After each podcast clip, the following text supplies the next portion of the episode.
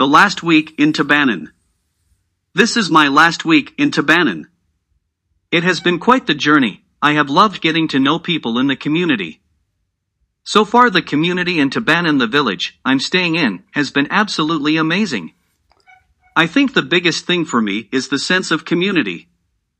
There are chores to be done and people get together for cleanups of the beach, prayers at the temple. What I have found is that there's peace amongst everybody and they are happy, although I'm sure they have their own problems. This is a place where children run free, play on the beach, get dirty, muddy, and no one gets upset.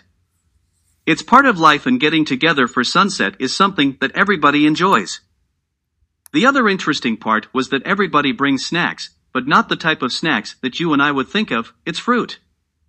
The kids run around on the beach, collecting wood, playing with sticks, riding in the sand, and getting all dirty in general, playing in the river, it's all part of life.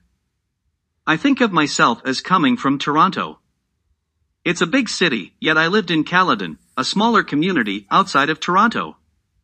It feels more like the countryside in North America, with less competition here and everybody's happy with what they have. It's all they can get, as there is very little job hunting here. There is nothing that to strive for that is out of their league, because they will not attain it. What I have found is that what little they have doesn't mean that they're poor. They are content, and it's a big difference from what I found in other places in the world. When the community gets together, they share everything from food to fish and collecting of firewood and wood for recycling and decoration. They consider the beach as their beach, it's the community, is the temple near there where they do the prayers, it's considered their beach.